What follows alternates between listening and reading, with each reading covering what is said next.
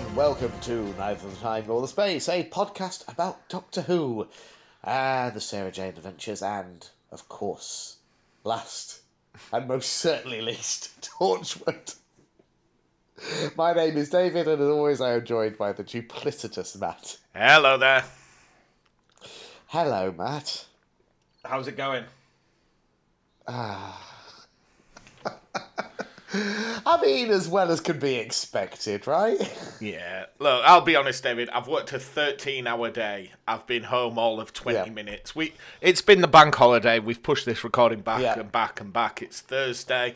I had a school open evening till about half six. I didn't get through the door till quarter past seven. Um, so Yeah. my, my tea's currently in the oven, so we might get meal of the week live again. It Exciting times. you know, my my energy is going to be real low this week. We're watching Torchwood again. Yeah. It's up to you to keep the pod buoyant. I'll do my level best, Matt. I'll do my level best. But uh, yeah, I mean, you, you should be full of vim and vigor wanting to talk about Torchwood, right? Yeah, I've got a, You've a been- new, I've got a new slogan for the pod this week. Yeah. Because that? we're reviewing two episodes this week. We're doing Kiss Kiss Bang Bang and Sleeper. yeah, you were so excited. You, you you said to me, David, David, can we please do two episodes in one in one week? Because uh, I just can't I, I can't contain my excitement about. I think it was more. Can we do two a week and just get it over with? Um, I think it was. I think it was. yeah, my new slogan: two episodes, two days, too much. Oh, it. Mm, yes, But we'll get on to it. we'll that. get there. Yeah. Yeah. Um, Welcome to all that. I would say like too much is a good good sort of uh, summary of Torchwood in general, isn't it? Too Oh, yeah. much, and yet yet not enough. Yeah. Yeah. it, it's the TV equivalent of McDonald's. You can eat as much McDonald's as you want, but afterwards, Yeah. You feel awful and generally quite unfulfilled. Though key difference with McDonald's, at least that's nice when it's going down. Yeah, that's true. That's true. Anyway, um, let's talk about um, what else is going on. So apart from work stuff, like how was your bank holiday weekend? Matt? Did you David. get up to anything exciting? David, I, me and my friends Jimbo and Timbo, for at least a month, if not two, have had a secret WhatsApp group away from all our friends that was simply called the greatest weekend ever. Um, and I, I know I have a penchant for embellishing stories, but quite generally, I had the best weekend ever. I'm so pleased to hear it. Yeah. Three Do you, days. do you care to elaborate? Three days in lovely Manchester. Uh, So, Already off to a great start. so Friday, I was on a course at work. That finished at uh, midday. I, I'd booked the full day off. I knew I was going to have the afternoon off. Uh, so I was in Sheffield by three o'clock. Uh, met enemy of the pod, Dr. Tim Riley.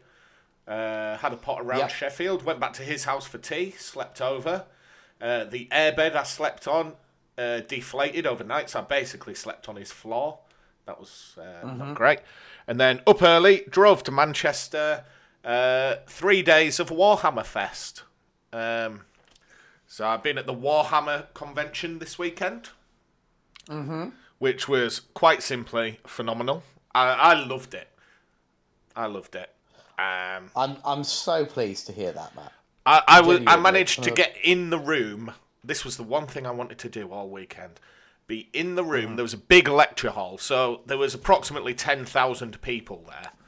Um, but there was an eight hundred seat auditorium, and I was in the room for the reveal of tenth edition Warhammer forty thousand, and oh my god, it was amazing.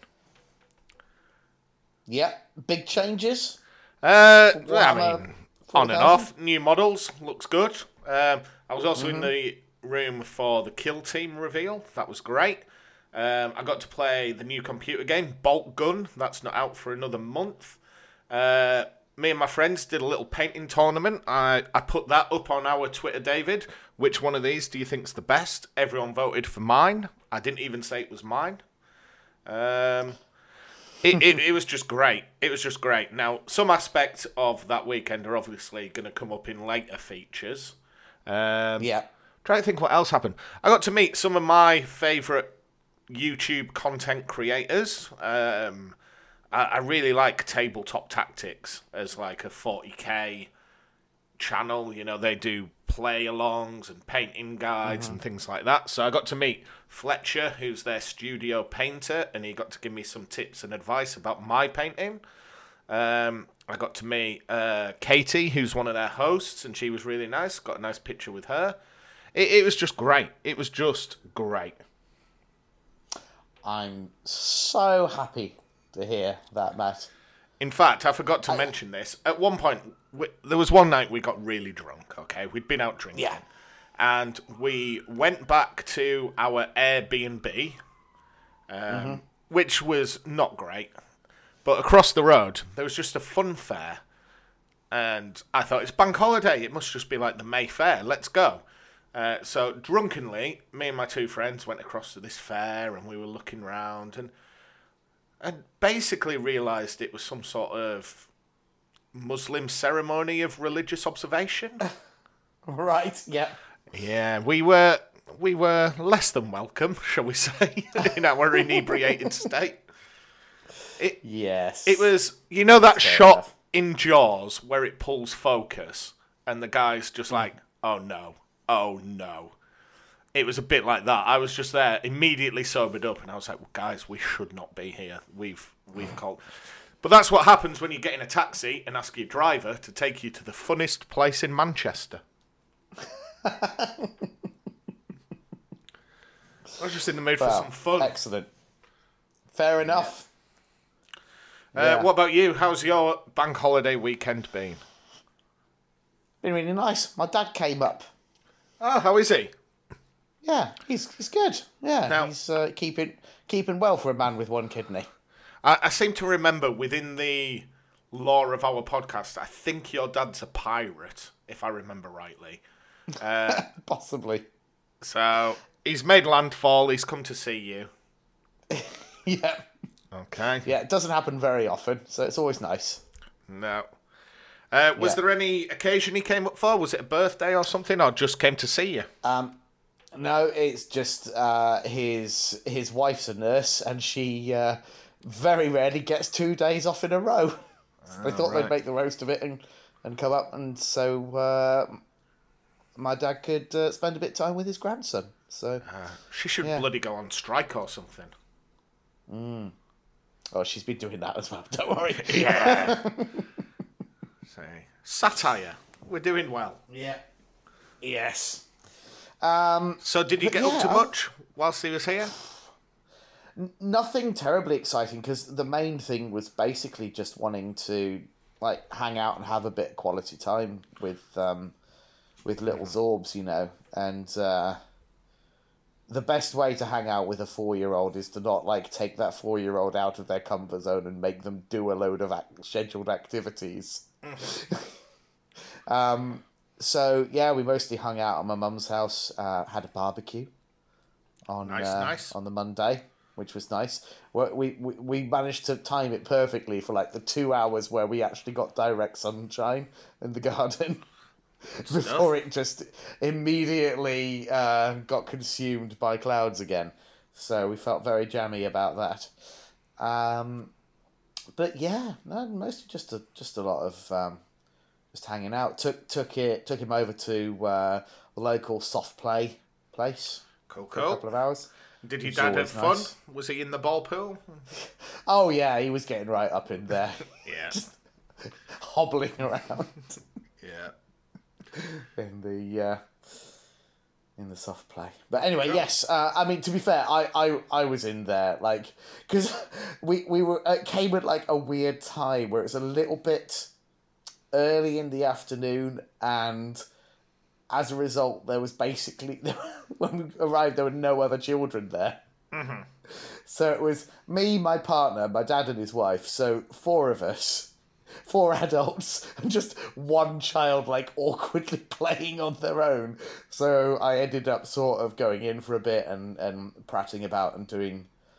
Um, I, I don't you, you you know that thing that like how you, you present you present a man with a child and all they want to do is make that kid laugh Yeah, like I, I'm a lot like that this- in on uncle duty. I'm just like, whatever Yeah. you want to do, let's just do it.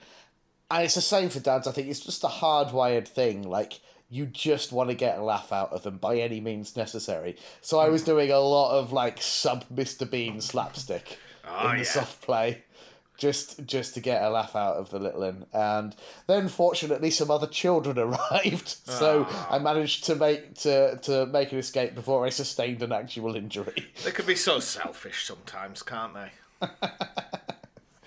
um, but uh, yeah so it, yeah no it was good it was a good good time Excellent.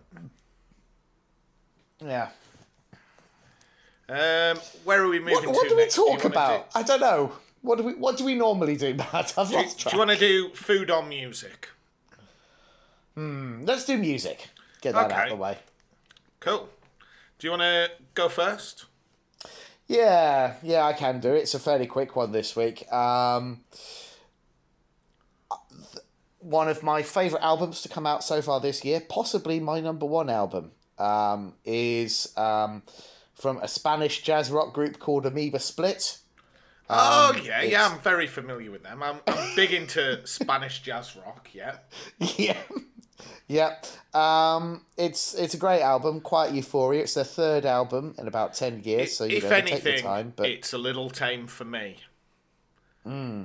well, um, in particular, I'm going to mention the track uh, "The Inner Driving Force," Okay. which um, genuinely I think I I I mean I, I like the whole album, but but that track in particular, I just keep coming back to. Um, the introduction to it uh, and the way the way it builds is just I think yeah f- feels really special, which is hard to do with instrumental jazz rock you know these days because at the end of the day it's you know to, it, it can sometimes all all get a little bit mushy and indistinct, but um, Amoeba Split don't really sound like anyone else, and that's a good thing. So, yeah, what about you, Matt? Right. I, I want to do a thought experiment with you here. Mm-hmm. Okay. Just close your eyes, and I want you to think of the best gig you've ever been to. Easy, done. Okay. What is it?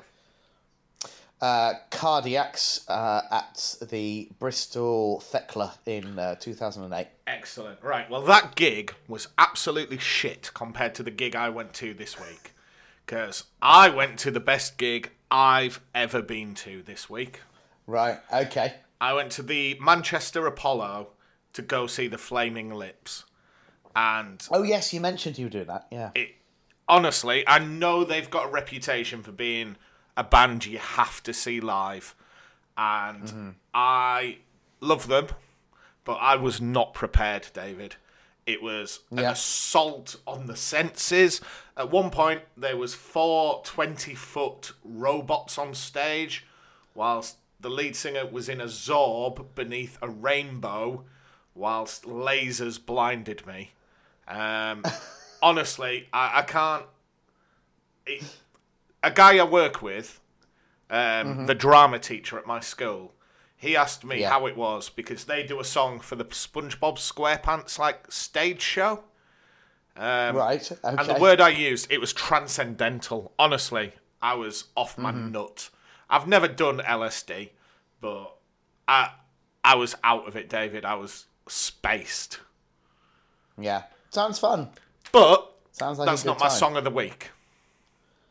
Go on then. Because in What is- keeping with the greatest weekend ever, okay, I've already alluded, I left work early, I got the train, and when I got on the train, I was like, oh, I'll just open Twitter, just see what's in the news.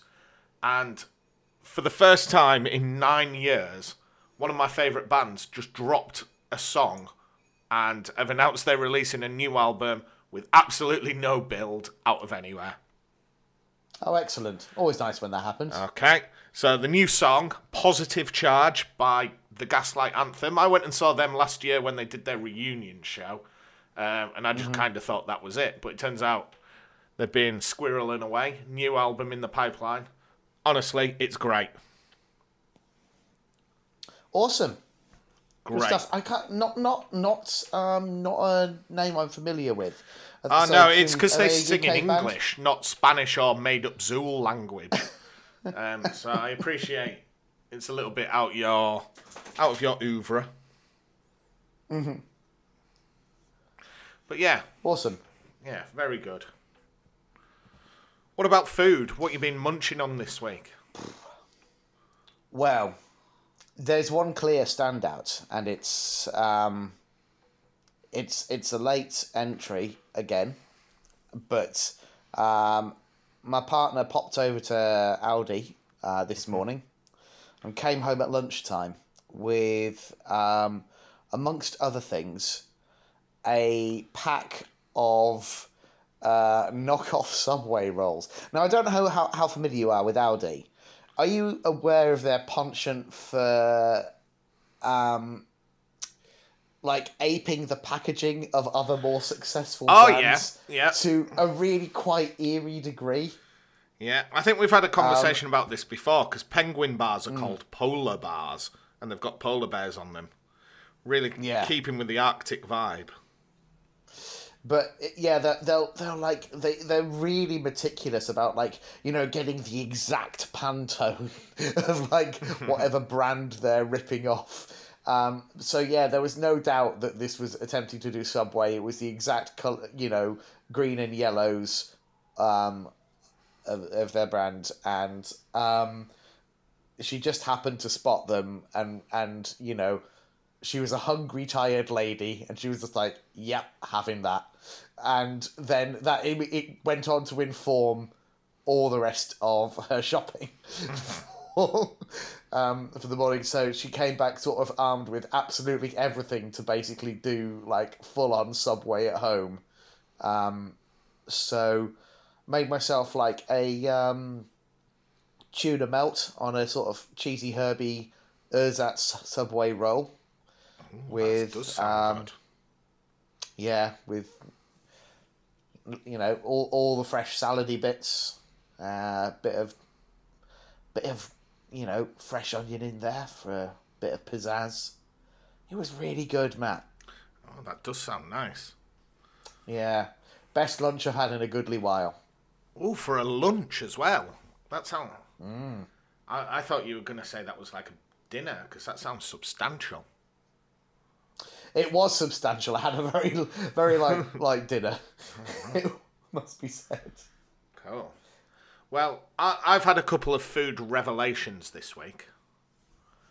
So, Go on. As, as I've alluded to, busy, busy weekend. So, as we were racing round, there wasn't a great deal of time for sleep. Um, So, I was drinking a lot of coffee this weekend.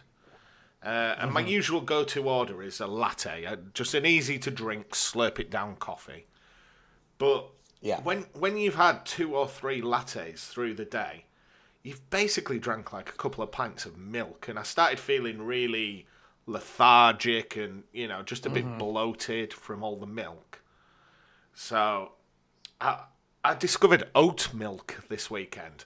Oat milk lattes. Right. It, Yeah? it- Oh, it's- yeah, they're It's nice. just a beautiful latte with none of the horrendous bloatiness afterwards.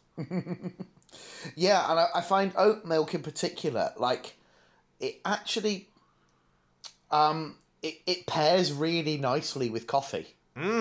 Yeah, There's something about the sort of the the, the, the just sort of faintly porridgey note that you get from from the oat milk. Actually, Yeah. is pretty nice with with a coffee. Yeah. but again, that is not my meal of the fortnight. no, go Okay. on. Right. This this is the real revelation. So we'd booked I'm brunch at a restaurant called Dishoom. Okay. And Mm-hmm. I got Bless you. a breakfast sandwich. It had bacon. It had sausage. It had egg. It had a lovely bit of spiced tomato chutney. Now, what bread are you picturing here, David? Sliced white bun, Subway roll. Uh, if it's a if it's a vaguely fancy thing, my initial thought is maybe a brioche bun. Oh, dream on! It was in a naan. now we're talking. Honestly, bre- breakfast talking. sandwich in a naan, like that is my go-to God, now. Yeah. I don't think I'm going to buy a sliced white loaf ever again. I will say I, I I'm pretty meticulous about usually if we have a takeaway curry, usually keeping a little bit of naan over for for breakfast. Yeah, I and love a bit of naan for breakfast. It was the fact it wasn't a store bought horrible rock hard naan. It was light. It was flo- Mm-hmm. oh, and then with proper coffee, and I had like some sort of matcha tea drink. Oh, it was so good. Mm. It was so good. But yeah, Does sound good? wrap that all together, and you've got the greatest weekend ever. Yeah. No. Um.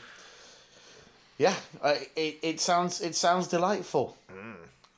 I sort of vaguely remember what it was like to like have a social life, It, it's the first time I've go been to gigs. away with friends for a while, and it did me the power it- of good. Yeah, it's it's a nice thing. I, I need I need to do that at some point. I'm be, being honest with everything else that's going on in my life. This year isn't looking likely. No, and like I'm sure I've said this But, before uh, when I've been, but I, I've got quite a lot of affection for Manchester. I really like it. I'd take Manchester over London any day. Yeah, like I, I can't quite put my finger on why. Like I don't normally like big busy cities, but Manchester in particular, I think it's just everywhere you go, everywhere you turn, there's something to do, and it's usually quite good. Though I will say, I'd even take Newcastle over Manchester. Though Uh, Newcastle. Well, the main thing is Newcastle's got Rob from the Cloister Bell, you know, mm-hmm. Britain's tallest podcaster. So once you've seen that, you know, Manchester's got Uh, nothing. and uh, and of course, my you know my partner originally hailed from Whitley Bay, so when we were getting to know each other, Newcastle was kind of our stomping ground. So uh, yeah, a lot of affection for that place, yeah, I'm a big which fan. I don't have in the same degree to uh, with Manchester. But I've had a good time the, the times that I've been, which has only only ever been for gigs. Right. What time are we on? 25 minutes. Um, I'll just check my timer on my dinner. It's looking good. Right. Shall we do some listener tweets?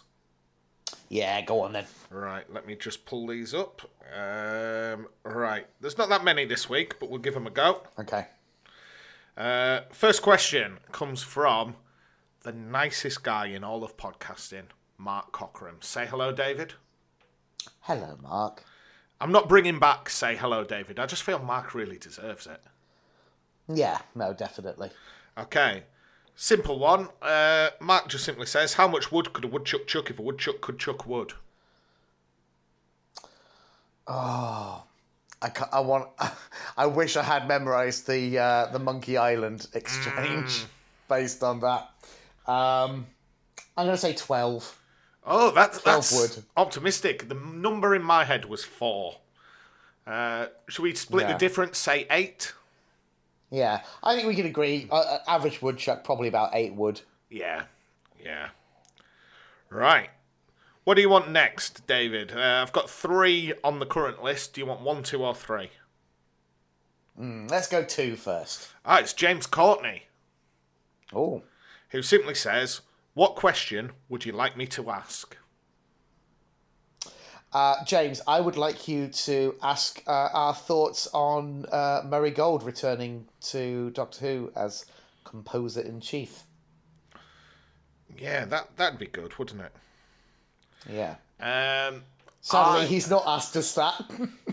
No, I think I would like James to ask me, "Do you really want to hurt me?" But in the style of Culture Club. There we go. There you go. Um, what do you want next? Married to who or Sonia? Uh, let's have Sonia. All right. Sonia simply says, You have one magic spell to take over doing a chore. What chore will it perform? And also, what is the spell called? Okay, is it cheating, Matt, if I choose all laundry? So I'm including taking dirty laundry downstairs, putting it on, taking it off, putting it on the clothes horse or the or the line, uh, and when it's dry, folding it up and putting it away again. The whole process. Do you think I can cover that in one? Yeah, like some sort of sorcerer's apprentice style. Yes. Yeah. Yeah. Yeah. Um. And what would you call it? Um. Oh. What would I call it? Because what I don't want to do is go down the route of because I really hate the sort of sub Latin Harry Potter style um, spell names. I want to do something a bit more D and D ish, like you know, Tenser's floating disc or something. Um, what about um, Oh, you're putting me on the spot at a point where my, my brain is, is has turned complete mush after a day of work. But um,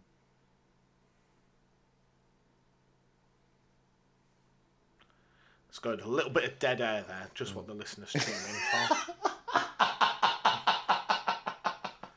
I can't think. You know when you when your brain just completely gives up on I think if I could have a spell, processes. it would be a floating hand that flies around behind me and just switches off things I've forgotten to. that is a good one. Like, there's a couple of times, like the other day, uh, once I got back from Manchester, I went to bed at like 6 pm because I was so tired. Woke up the next morning, my kitchen light had been on all night. Um, quite often, I turn my electric blanket on to warm my bed, forget to turn that off, wake up sweaty. Um, just something like that. I'm pretty forgetful with things like that. And what would you call it, Matt? Um, Matt's big poker, and it would just poke. out. It's a hand that is, you know, like when you make pistol hands, like finger guns. It's like Yeah, that so it's- forever. It's it per- never, It's, it never, permanently in that position. yeah, it never clenches a fist. It never makes open palm, and it's just a flying pointer. Yeah, pretty good. Pretty good. Yeah. Right. Final question from this list. There are some more questions. Um, Married to who? Simply ask, what city or country would you live in if money was not a factor? Um, Now, the obvious answer is uh, you'd move to North Dakota and just hang out with the Married to Who team all the time. yeah. But take that as a given. Where else, David? Okay, well, it depends really because the stage I'm at in my life, uh, um, I I kind of feel like I need to live somewhere that's not the middle of nowhere because, you know, I have a child and I want that child to have opportunities that go beyond like you know looking at a fence. but if it was just me and my partner, um, we've talked idly about how nice it would be to just um, live on one of those sort of remote, barren Scottish islands. Oh, yeah. And, So you uh, could build a wicker just- yeah, yeah. Ideally, yeah. If we could, if we could, you know, annually find a Christian to burn, and you know, hopefully get a good harvest out of that, you know. But uh, yeah, failing that, just sort of mooch around, get rained on, get to know the rocks Yeah. on a on a first name basis. That'd be delightful. What about you, Matt? I, I think I would go for Goole. Now, is that where is where is Goole? Is Near that on the Barnsley, it's just like a really shit No. Yorkshire town. Oh, what am I thinking of? Oh yeah, It was meant to be a joke, but you didn't laugh. So my real answer's probably Melbourne, Australia. Hang out with Marty McLean all the time. Mm-hmm. Although I think does he live in Sydney? I can't remember. But yeah, we'd just be broing down all the time, and I, I just loved Melbourne when I was there. I really do have like a special place in my heart for it. Yeah, I get the impression, and I, you know, as someone who's never been to Australia, and you know, kind of, it's all just filtered through media and podcasts and things. But I get the impression that Melbourne's probably like the hippest city in Australia. Like, Yeah, I think it's got that sort where- of reputation. It was yeah, It was the the most bohemian. I've ever been, David. Mm-hmm. I used to refer to pizza as czar. That's how laid back I was. wow, Yeah. wow. Right, two more questions. What do you want, James Swift or Cloister Bell podcast? Uh, let's go Cloisterbell first. Uh, they say, how do you hang your toilet roll, over or under? Um, in all honesty, it doesn't get hung at all at the moment because our toilet roll holder fell off about four years ago. We've never bothered to fix it. Do you just stick it on the cistern? Uh, yeah, cistern and or radiator. Yeah, like I have a toilet roll holder. Most of the time, that's got the empty cardboard inner on it, and there's just Mm-hmm. Yeah. half-used bog rolls on the windowsill and the, the Yeah. cistern, just everywhere. Yeah. Um, though, of course, the correct answer, if you if you're going to do it properly, is over. Yeah. Do you, did you ever have it when you were at school that they used to have that horrible Mm. bog roll that was a bit like tracing paper? Oh God, yeah. I remember having that at primary school, and I just, even as like a six year old, just thinking, how am I meant to get any purchase on this? yeah. You're setting me up to fail here. Yeah. guys. I, I'd have been better off with sandpaper. Oh dear. Right, final question, James Swift. Yeah. How do, and I feel we've covered this on a really old past episode, how do you like your toast? Right. Okay. Um. Yeah, we can. We. It's possible we've covered it before. I'm happy to to uh, go over it again, but um, for the most part, if I if I've you know, I, I, I'm assuming it's just a standard day. I like to mix it up basically when it comes to toast. Um, I I will always take like proper butter over any sort of margarine or I can't believe it's not butter. Um, any of those sort of like butter esque plastic tub substances, but um, you know, I'll I'll I'll I'll, I'll slum it if need be. Um, and generally speaking, you know, eight times out of ten, it's Marmite. But I do also like a nice jam once in a while. Oh, very nice. Yeah. Um, and also, most crucially, I cut it diagonally. Because it makes me feel like a fantasy man. Right. Well, for me, I, I I remember we fell out about this. The best piece of a loaf of bread, in the two end bits, the thickest bit that's all crust. Uh, utter insanity. I, I. I remember when we discussed this last time. I tweeted Paul Chuckle of the Chuckle Brothers. Yeah. And yeah, you he- got Paul Chuckle to weigh in and he agreed with me. Yeah, that's right. Um, but I, I think he was doing a joke. I, I think he was, you know, it was, No. it was a bit, right? And what you do no, no, no, no, no. is you don't even really toast it. You just warm the surface of that bread.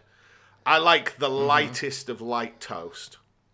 Oh no, I'm I'm I'm the other end. I I will I will have occasionally, you know, skirted very close to burning a, a toast because I've put it in for a, a second go around because it's come out a little too pallid on the first attempt. Then what I do is I put so much butter on, it's like a sodden sponge of butter.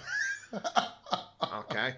If the butter's too hard, put a bit on, put it back under the grill, let it melt for 3 or mm-hmm. five seconds, give it a wipe. It's perfect. And then I like equal volume marmite to bread. I like my marmite thick. but I like it Mm-hmm. on wet melted butter, and it turns into this delightful sauce that, Yeah. and then I know. Con- I, I, I can picture exactly what you're describing. Yeah. right, then controversially, I don't often cut my toast, but what I'll do is fold it portrait ways. So it's tall and thin and double thickness, and eat it like a Marmite sandwich.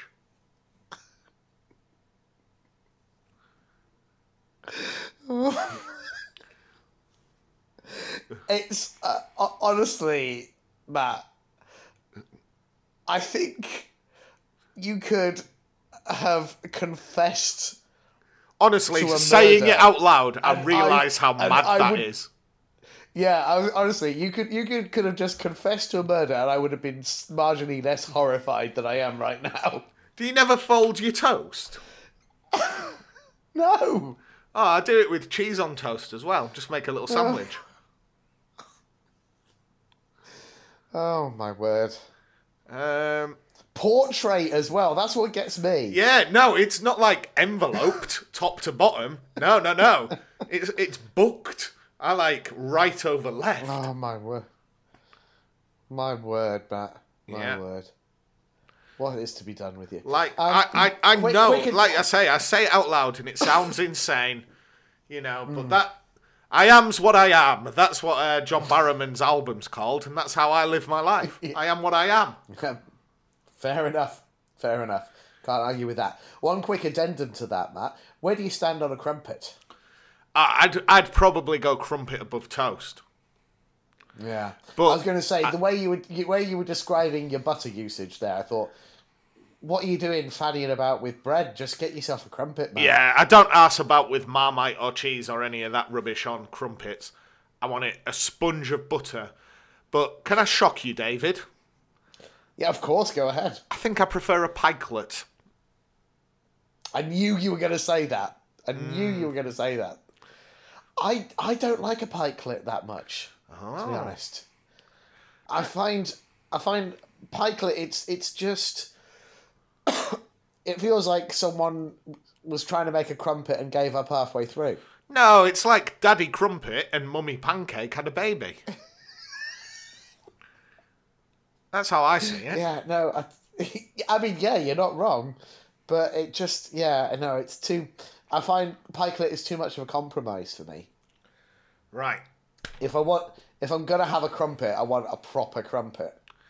Can can I ask one more question? Yeah, go on. Okay. Now. It's either that or talk about Torchwood, and, and I've got absolutely no Yeah, appetite we'll just that. prolong that as much as we can. Because what we could talk about is Bernice Summerfield.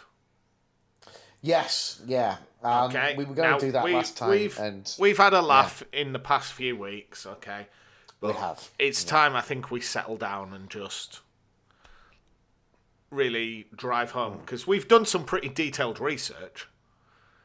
And We have. you Um, know, so So, do you want do you want me to kick us off, Matt? yeah, I mean, you know the sort of origin. I, I've listened to one or two Big Finish stories, but do you want to start Yeah. with maybe a history of the character? Okay, so from from an out of universe perspective, initially, um, Bernie Summerfield was a character created for the Virgin New Adventure novels by uh, Oh, Paul can Cornell. I can I just stop you? And- that, yeah, that was the timer on my oven. Um, my Oh, no, no, potato ahead. wedges are done. Uh, are you all right Yeah. just to carry us for a minute or so?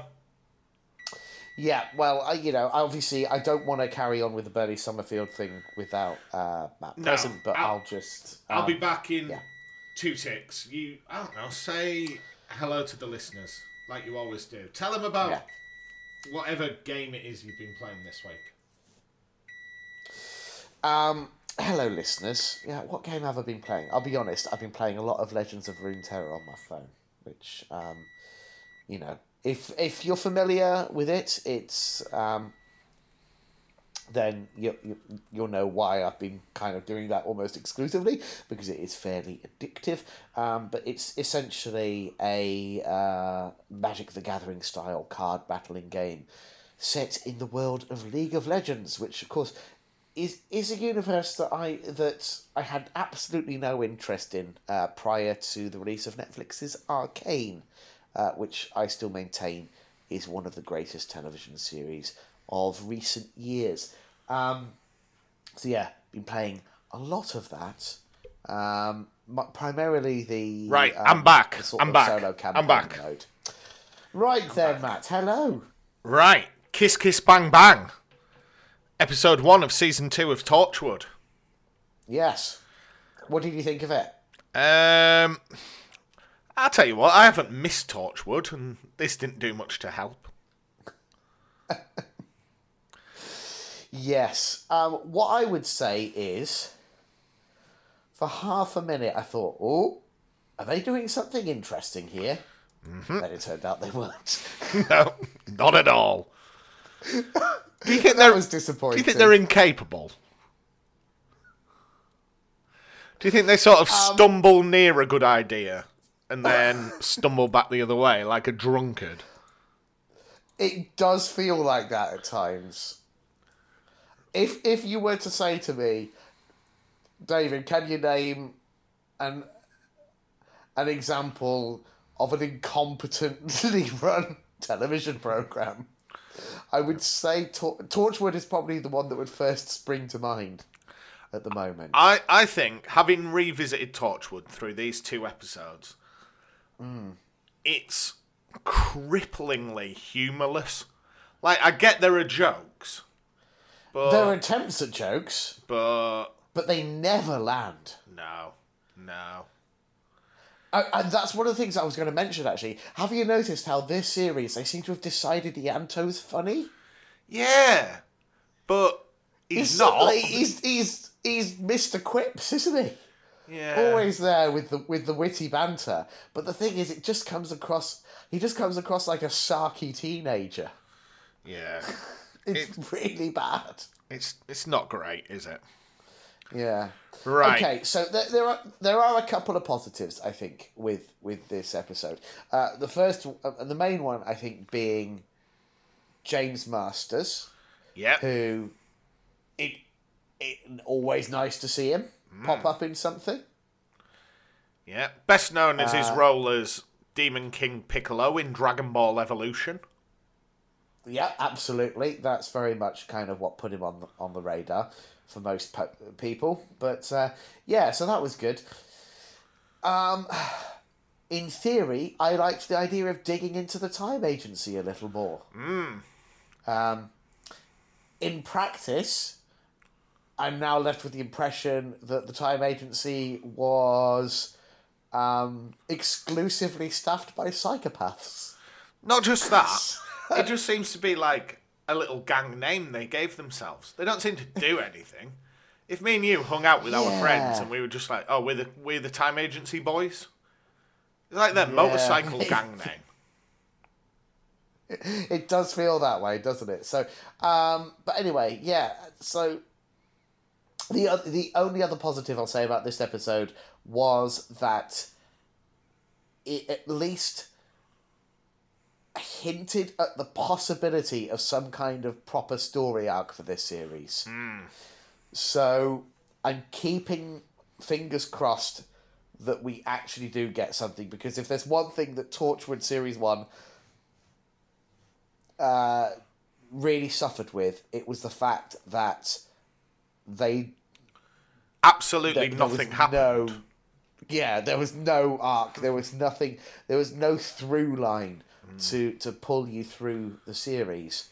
Um, but yeah, at the, at the end of the day, it was still it was still a cheaply made uh, forty five minutes of uh, science fiction that seems to have mistaken uh, gore and swearing and uh, sexual harassment for um, quote unquote adult content, and um, yeah, it just is wasn't good. That Right. I, I want. I, I really wanted to like this one. I really did. I thought, come on, new series, new start. But you know, the the the main characters are all still such horrible people. I do not enjoy spending time with them. So, I've I've made brief notes. So because we're doing two Yes. episodes, I'm not going into as much gonna- detail. I've basically No, done scene by scene what happens. Okay. Okay, so this is from the 16th of January 2008, written by Chris Chibi Chibbers and Yeah. directed by Ashley Way. Fair enough. So it opens. Torchwood are chasing a fishman. Jack's disappeared. When they catch up with the fishman, he calls them all out on each of their individual bullshit. Uh, And eventually, when things get heated, Jack returns and shoots it. That's the pre-credit Yeah. scene. I'm gonna be honest. It's not a good sign for your show if early doors you're practically rooting for the fishman Yep. who's like take taking an innocent woman hostage. Also, like, season "Well, season but- one. Go on, sorry. Oh, hang on, sorry Matt. Bear with me one moment. My phone just fell off my lap and it it yanked my headphones out, so I had no idea what you were saying there. Um, I was gonna go with season one of Torchwood. Is so Yeah. unmemorable that when they were like, "Oh, Jack's left," I was like, "Oh, where's he gone?" And then I remembered he goes off with the doctor for a bit, doesn't he? He does, yeah. When he comes back. It's fine. Um, but yeah, no, honestly, when when that fishman showed up and started wreaking havoc, I was like, ah, well, this fish guy's a bit, a bit of fresh air, isn't he? Yeah, they should do a spin-off. Mm. Right. Well, too late now. So Gwen is mad. A prequel. Go on, sorry. I said it would have to be a prequel. Oh yeah. So, oh, it could be his son that avenges his fish father's death. It could be like Finding oh, Nemo, Oh, now- but with Torchwood. Now we're talking. Yeah. Right. Gwen's mad that Jack left them all alone. Uh, Spike from Buffy comes through the rift and kills a man. Uh, At which point, Jack's hologram watch beeps. It's Spike from Buffy. Uh, now, here's one bit I did make a note of that isn't really scene by scene. There's a bit where Ianto runs to the end of a street and shouts taxi. Nobody in Britain has ever done that. No, it, and if you did, it wouldn't work. No, they'd run you down for being a dickhead. That's not Yeah, how I taxis honestly- work. All right? Yeah, I honestly You ring couldn't up and you believe wait. They did that. It's just it's just another example of how Torchwood somehow feels less grounded than the Sarah Jane Adventures. Yeah. Right. Uh, Jack and Spike uh, fight for a bit after they have a big old kiss. Turns out Spike is Captain John Hart, and we learn that the time agency is shut down. Yeah. Uh, the rest of the so like it, it so just just to, to pause for a second so they they bring in this new character who's meant to be a sort i guess he's meant to be like evil jack yeah, I think so. is kind of what they're going for he's got a sort of weird like old bandsman's coat or something um it's it feels a little sort of trying too hard in the costume department i feel like and they basically just immediately establish that he is a sexual predator and a violent psychopath. Yep. But that's enough Like, about Captain Jack. What about John Hart? Well, yes, indeed. Like th- that's the thing. It's like it, it really is a very very narrow bridge, isn't it? Between hmm. between those two characters, like it, it and unfortunately, a big part of the plot of this episode hinges on them sort of begrudgingly trusting this guy. Mm-hmm. And it's like, if you wanted to kind of build any tension with that, What you need to do is not have your opening scenes with that character firmly and unequivocally establish that they are a violent psychopath. Yeah. because that leaves no room for doubt. Um, It's not right, and is it? and, and I, I couldn't, I couldn't understand the writing choice there. Like, just introduce him in such a way that there's some ambiguity, and we don't know whether we can trust this guy or not. So then we we're in the same boat as the Torchwood team, and then have the big reveal of, oh no, turns out he's a dick. yeah. Um, But they're just like, hey, this guy's a dick. Oh, but we might have to trust him because, you know, what about this threat? Well, okay, we'll go along. No, don't you do anything now, you naughty man. And then, oh no, he, he betrayed us. And he's a dick. Ah. Who'd have thought that? Who'd have seen that coming? So, yeah. Sorry, I've gone on a, a massive rant there, but just like, it really. That seems like such a basic writing error. Yeah. And this is the Yeah, this is it like removes all mystery around him, doesn't it? It really does. Very strange choice. So like just those first couple of scenes, it's just like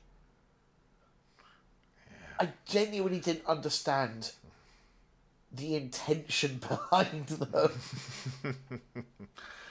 Right. okay, yeah, Uh, Torchwood arrive, and it turns out John is Jack's ex partner, who's hunting a weapon Yeah. that's been lost in the rift, and of course, has now come out in Cardiff. Uh, back at Yeah. Torchwood, Gwen shouts at Jack again. She does a lot of that. And he notices her engagement ring. yeah, So they go searching Yeah. some shipping containers for the weapons.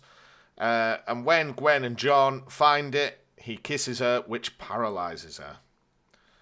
Uh, Tosh and Owen are on a little team together. They find one, and John shoots Owen. Meanwhile, Jack and Ianto are just Yeah. having a little flirt together. So when John separates Jack and Ianto, he invites Jack to join him, which causes Jack to throw the weapon canister off the roof. John then pushes Jack, so Yeah. he follows. yeah. Oh dear. Captain Jack is dead. Whoopsie. Yeah, he isn't though, is he? No. Again, you know, ab- absolutely zero tension for the viewer there. Like, like they really string it out for ages. Especially when you go down to see his body and he's like bent in half. Yeah. That was Yeah. needless. Right. Uh, John were takes going Jack's. sort of like artful there, weren't they? yeah. He's like on a, he's laid on this sculpture, but uh, yeah, So John takes Jack's vortex manipulator, and everyone goes to rescue Gwen. Uh, John then takes the final weapon part from the corpse of the fishman that's inside Torchwood HQ, where Jack returns to shock John because he can't die, David. ah, yeah. Uh, So, It turns yeah, out the weapon was actually locator for a big, posh, expensive diamond, and John was just in it for money all the time. And then this is one of the humorous moments I'm, I'm talking about. Uh, there's a bit where I think John says, "Should we all have an orgy?" And it looks around the room, and then Ianto's like contemplating it, and then snaps himself back into the seriousness of the scene, and it just wasn't good, was it? No, it's like it's just it's cartoonish, but in- Yeah. yeah, in a bad way. Um, there is no diamond, just a bomb that's going to kill John. So he handcuffs himself to Gwen. It turns out it's DNA specific targeting, is it? It's just going to kill him. Am I right? I can't remember. Um, no, it's it, they they say it's gonna like go off in a in a wide area and potentially take out others with it, but it's like it's it was designed to like latch on to Right. the the person who I think the person I think it was specifically designed to latch onto the DNA of the person who killed the lady in the hologram Right, that's who was right. his partner that he betrayed. It's it's all a bit convoluted. Right. And also, again, if that's the purpose of it, why then put a ten minute timer on it? Like if you, if you know it's going to attach to the person you want dead, just have just like immediately blow them up. Then Yeah. why give them ten minutes to wriggle out of it? Well, they have 10 minutes so that Gwen can Yeah. devise a plan where she's going to jump into the rift with him. She's like, I don't care. Yeah. I'd rather save some lives. So let's go dive into the rift. Uh, Jack then arrives again and injects John, which causes the bomb to fall off him. Uh, they chuck it into the rift, and it takes them to the start of the night because they've exploded time, it seems. Yes, yeah, and then they're like, they see their previous versions of themselves, and like that's not dealt with. Like, No. are they now just permanent duplicates, or Well- are they going to suddenly going to dissipate, or who knows? We know from Doctor Who law you're not allowed to interfere. So they can't go back to Yes. Torchwood HQ because they're just obviously going to bump into themselves. So yeah, exactly. I just feel Uh, like that that that was again just like why why why do that? It adds nothing to the episode. um, It just makes it more confusing. Anyway, yeah, sorry. it turns out the injection was Torchwood DNA. It had a little bit of a little bit of everything, a little bit of everyone, and that's what Mm-hmm. Yeah. the bomb into dropping off. Jock, Jock, sorry, Jack gets his vortex manipulator back, and just as he's leaving, John turns around and says, "I found Gray." oh yes, yeah. So we get our that's this sort of tease for I mean, I'm assuming that's going to carry some significance before the end of the series. Imagine Hmm. who- if it doesn't, Matt. Who knows Imagine if they just did that and then they just decided that they couldn't be asked to follow up on it. Yeah. I wouldn't put it past this show. No, like it. It could be anything, couldn't it? Yeah. I mean, I'm presuming it's another time agent. Yeah, but then doesn't it show you a picture of uh, Jack holding hands with a child or something? Or have I dreamt that? Maybe. I don't I know. don't I didn't catch that, but who knows? But Are anyway, you um, interested? That's the big question. no. No. No, I'm not because because the version of Jack that we get on Torchwood is just not a character that I want to be spending time with. I don't mind him in the context of actual Doctor Who. Like even when he popped up again in in the Whittaker era, I was like, ah, this is fun. This is you know adds a bit of sort of color and vivacity to proceedings, but there's the version of Jack that you get on Torchwood, where he's like dour and violent and spends most of his time either keeping secrets from his colleagues or sexually harassing them. That is not a character that I want to spend time with. Uh, and it's it's one of the biggest problems of this show, and and obviously that it all trickles down. Like everyone on that team at this point has sort of demonstrated themselves to be wholly unpleasant. You know, Yeah. lying, cheating, perpetually weirdly horny. um, i- i- in- As- just in a way that I don't think most people actually are. I could It- be wrong about that. Having revisited it, who's your favourite member Yeah. of the Torchwood team? Uh, genuinely, I think it is still Owen, who I think is an asshole, but he's he's the only honest asshole in the bunch. You know, the others are they're all assholes, but mostly they're pre- being presented as to some degree virtuous. There, there- Whereas- there, was a bit I, I can't remember if it's in this episode or the next, where Yeah. in Torchwood HQ they're logging onto a computer, and Tosh is talking, I think to a Ianto, and Yeah. I think I even said out loud, "You are the most boring people imaginable." Oh, they're tedious. Yeah, yeah. It's just like, I think when, if you're gonna do one of these like mission of the week team based shows, one of the most fundamental things you've got to get right is have a fun team. Mm. Have people. That's it. For all its It's like- flaws, Sarah Jane Adventure usually was pretty fun. Yeah, This, absolutely. And like I, I would compare it to say something like Ag- Agents of Shield, objectively a mediocre show, right? Mm-hmm. Occasionally pretty good, often quite poor. You know, at its best, it was solidly entertaining.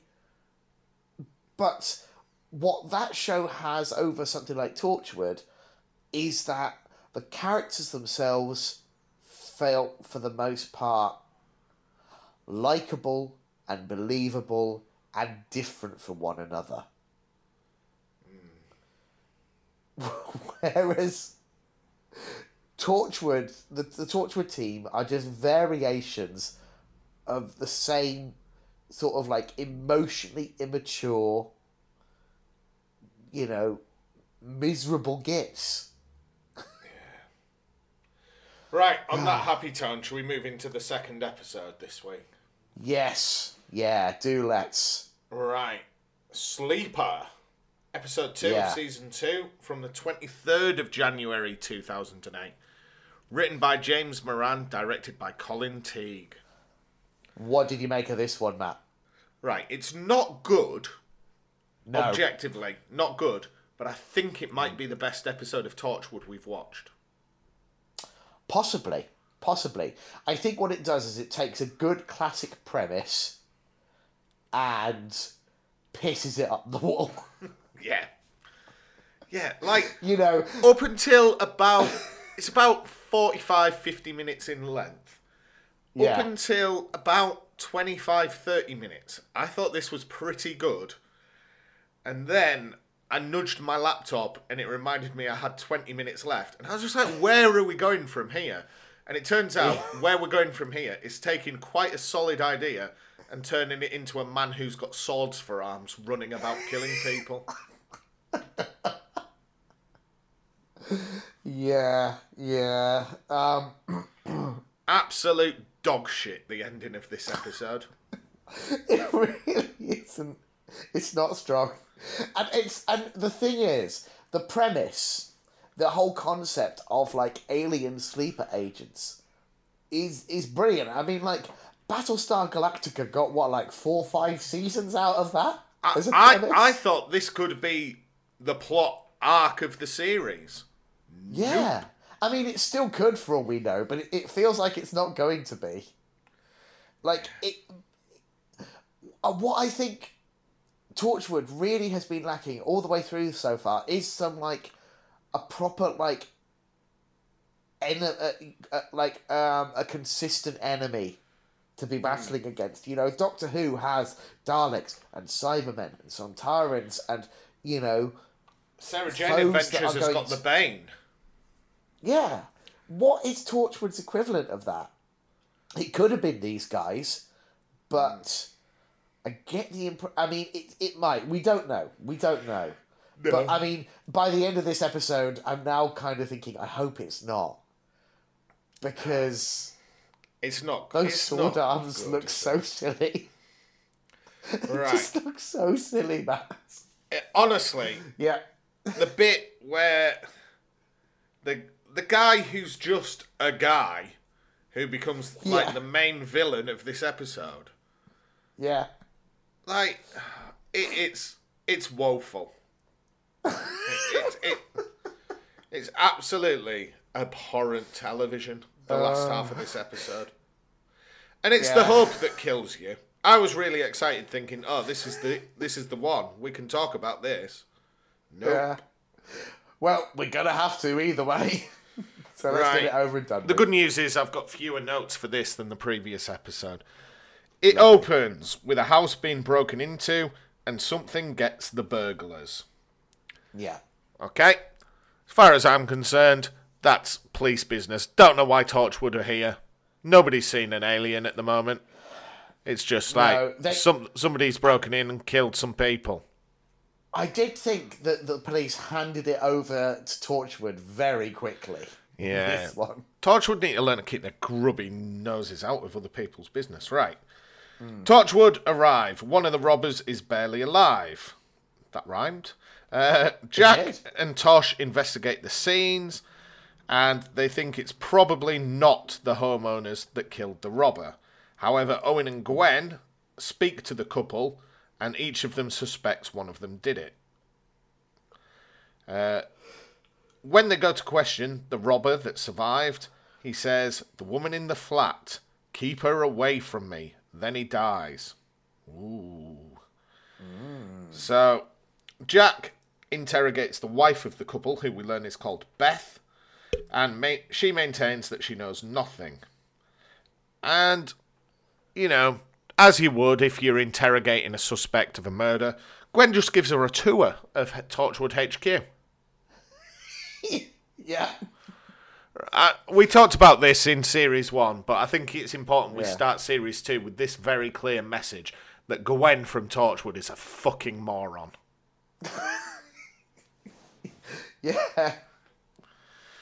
Okay. Um, Well, I will, note as well that pterodactyl's keeping himself very quiet at the moment. Isn't oh yeah, yeah. We've been renewed for series two. We can turn the bells and whistles off, guys. So, uh, Owen says, "Right, I'm going to do a blood test on you, see what's going on." And he can't draw blood because the needle and the scalpel snaps.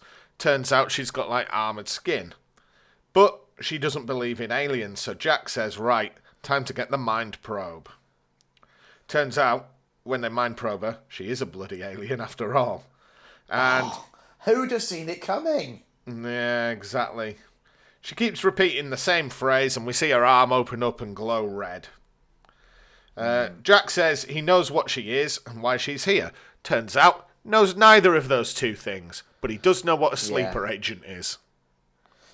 Is um, I, can I say Jack's whole conduct in this story is in, in you know in all the interrogation scenes and stuff is really really bad. Like just how does he think just sort of berating someone like that is going to yield any kind of positive results? You know, It's I, I, don't- don't know if I don't know if little Zorbs does this, but my niece and nephew hmm. do this sometimes.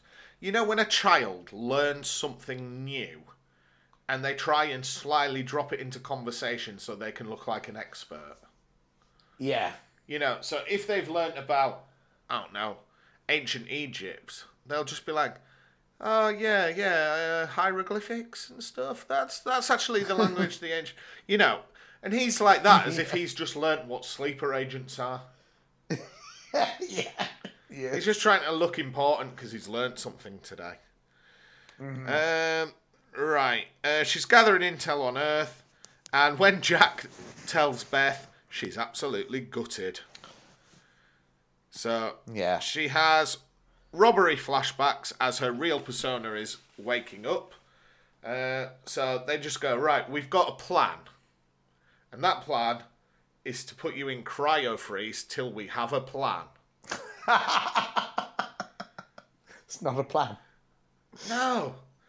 This this team. Honestly, honestly, David, I hate Yeah. Torchwood. Right. At this point, when she goes to sleep, the other sleeper agents wake up. There's a big man having a drink with his wife. There's a paramedic. It- oh, and there's a lady who lets. Right, this lady's oh, walking down the this- street with her pram. Yeah. Right? Yeah. And she lets go, and we see the pram roll away to show that that's not her concern. Do we mm. really need the stock sound effect of tyres screeching, knocking the pram? Oh God, no, we don't. I, I cannot, I cannot express how much I hated that moment. Like, it was so cheap and tacky and needlessly offensive. Like, just just the idea of just like, uh, I mean, it it's you know because let's be let's be clear we're talking this is uh, you know this show being like oh just to make it crystal clear that baby's dead now. That's a dead Yeah. baby. And it's just it, it's almost playing it like it's a joke. Like, like what is the intention here? Horrible. Not enjoy. So, Beth goes to visit her partner Mike, who's still in hospital from the robbery, and she says she wants to say goodbye. Doing so, she impales him with her sword arm. yeah the editing in this scene is horrible Yeah, yeah, it's not not great. It does it does that like very sort of like you know constant jumping and uh, jump cuts and close ups and um, I, I, I, I will pause for a second and say I, I didn't look it up that whoever pl- is the actor playing Beth it, honestly she is holding this entire episode on her shoulders you know like Atlas it, it is it, she's doing such a good job with such ropey material. So, Torchwood take her back, wondering how she escaped cryo freeze. Uh, the other sleepers kill and blow up people. They're destroying the city infrastructure. Yeah. Um, turns out the cell of sleeper agents wants nuclear warheads, so Owen proposes everybody just has sex. And 'Cause it's again. Ianto kind of looks round as if to say, "Are we doing this? Everyone up for this?" Yeah. So, one sleeper agent attacks the army. Uh, Torchwood and Beth approach in a big car and run him over, but he stabs Jack. Oh no, Jack's dead. Again. Not to worry. Because, well, at this time he, he's not dead a lot quicker, isn't he? He is. I think it just depends on how. Uh, uh, it probably just uh, depends on the type of dead, doesn't it? Like, it's hmm. probably easier to fix a stab wound than it is a completely mangled spine. So, Gwen turns off his force field. They have some sort of zapper that turns all this off. So, Yeah. Jack just shoots him. Yeah. Uh, Torchwood have saved the day and they say, Beth, we're going to freeze you again. But she refuses. Okay. Uh, so Torchwood are forced to shoot her. Bang, bang, bang, bang, bang. Okay. Yeah. Now the episode ends with Torchwood saying, We don't know how many more are out there. Yeah. I mean, there's room, you know, there's scope that they could do different, interesting things with this species. Did we even get a name for the species? I don't know. that Don't did. think so. It's maybe mentioned hmm. fleetingly. Yeah. But I'd potentially be up for that as like a series arc. That's you know, a direction that this show could go in. I would want I would want to see better execution though. Like I, I would say in particular, those scenes with the the guy that looks like a bank manager or whatever, um, rampaging in the sort of deserted military base that was first year student film level quality. It, it honestly looked like some teenagers had made a, a crappy papier mache prosthetic arm thing, uh, gotten a few bottles of fake blood, and um, had just roped someone's dad in to, to shoot some scenes at the weekend for their shitty film.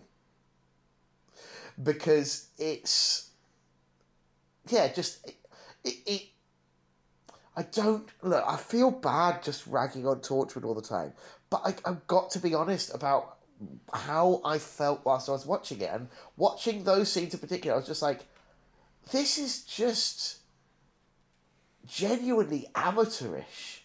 Mm, not good. It does. It does not feel like a, a, a team of television professionals has made this show. Um. So yeah, bad, bad start to the series, guys. I wanted. Both of these episodes, you had this like glimmers of just like, oh, hang on, are we? Is this gonna be? Are we doing something interesting here? And then every time it's just like, oh, no, no. It's like whether it's writing, acting, production, it just there's always something letting it down. yeah. Yeah. Like I say, it's the hope that kills you. There was a nugget of a good idea. There definitely was. There definitely was. And, and you know, if they go down the route of developing this species into a serious big bad, you know, there's hope. There is potential for that to go in interesting directions. But um, this experience, the, these these episodes, has, has not given me hope. It has not. Well, anyway, that's that for these two. Two more next time, folks. Do you want to know what they are, Matt? Not really. Don't care. Shall we just wrap up? Uh, for the sake of for the sake of the format, I'll say the titles. Uh, so next time we are going to be covering To the Last Man and Meat. Great. Can't wait. Looking forward to it. Yep. Okay, but until then, as always, thanks ever so much for listening, and until next time, cheerio. Bye now.